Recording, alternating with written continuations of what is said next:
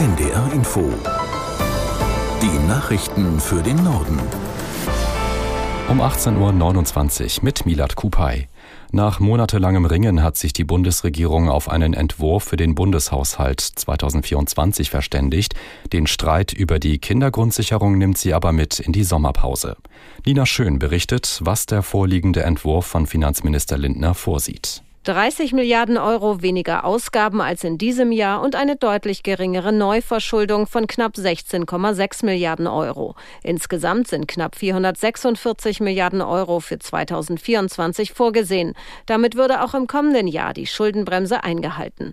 Man könne aber nicht von einem Streichkonzert sprechen, hieß es aus dem Finanzministerium.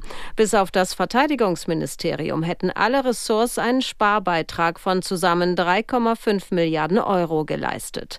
In der Finanzplanung bis 2027 fehlen aber noch gut 14 Milliarden Euro. Der lange umstrittene Regierungsentwurf soll am Mittwoch vom Kabinett auf den Weg gebracht werden. Es wird erwartet, dass auch die Grünen zustimmen.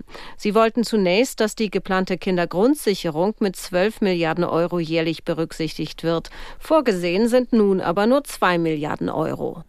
Vor der geplanten Abstimmung im Bundestag über das umstrittene Heizungsgesetz sind dazu heute nochmal Fachleute angehört worden. Sie konnten sich im Klima- und Energieausschuss zum geänderten Entwurf der Ampelkoalition äußern. Viele Expertinnen und Experten lobten, dass Kosten für neue Heizungen nur begrenzt auf Mieterinnen und Mieter umgelegt werden können und dass Fristen verlängert und Zeiträume entzerrt wurden. Der Eigentümerverband kritisierte hingegen, dass Vermieter ihre Kosten kaum oder gar nicht umlegen können, wenn Mieter einen Härtefall anmelden.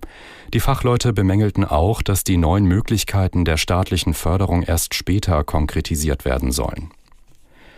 Bei der EU-Justizbehörde Eurojust in, den, in Den Haag ist heute ein Zentrum zur strafrechtlichen Verfolgung der russischen Aggression in der Ukraine eröffnet worden.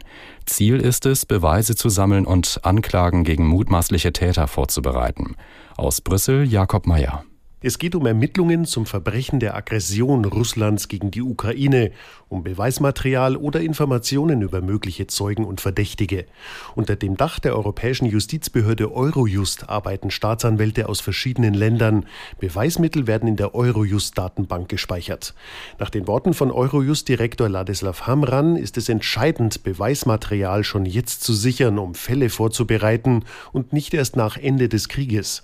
Noch ist nicht sicher, in welchem Rahmen Kriegsverbrechen in der Ukraine juristisch aufgearbeitet werden.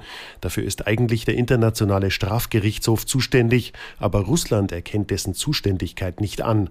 Auch über die Einrichtung eines Sondertribunals wird diskutiert. China will seine militärische Zusammenarbeit mit Russland ausbauen. Konkret geht es um die Marine. Nach übereinstimmenden Medienberichten aus Russland und China hat es darüber heute Gespräche beider Seiten gegeben. Der chinesische Verteidigungsminister Li hat demnach vorgeschlagen, regelmäßig gemeinsame Übungen und Patrouillen der Marinen zu organisieren. Chinas militärischer Kontakt mit Russland gilt als besonders heikel. Westliche Staaten warnen Peking davor, den Angriffskrieg in der Ukraine zu unterstützen. Waffenlieferungen an Russland hat die chinesische Regierung bislang immer dementiert. Im Prozess um einen mutmaßlichen Corona-Impfschaden vor dem Landgericht Rottweil in Baden-Württemberg hat es am ersten Verhandlungstag kein Urteil gegeben. Ein 58-Jähriger fordert Schadenersatz vom Impfstoffhersteller BioNTech. Aus Rottweil Freddy Kunzelmann. Ende September wird es einen Verkündigungstermin geben. Das hat der Richter heute bei der Verhandlung mitgeteilt. Er hat aber auch darauf hingewiesen, dass die vollständige Beweislast beim Kläger liegt. Die Erfolgsaussichten seien gering. Der 58-jährige Kläger hat heute zunächst seine Leidensgeschichte erzählt. Nach seiner zweiten Impfung im Juni 2021 sei es ihm gesundheitlich sehr schlecht gegangen. Seine Sehfähigkeit auf dem rechten Auge sei seither extrem eingeschränkt. Er und seine beiden Rechtsanwälte fordern 100 250.000 Euro Schmerzensgeld vom Impfhersteller. Dessen Anwälte sprachen von Alternativursachen, wiesen darauf hin, dass die Kausalität nachgewiesen werden müsse. Das waren die Nachrichten.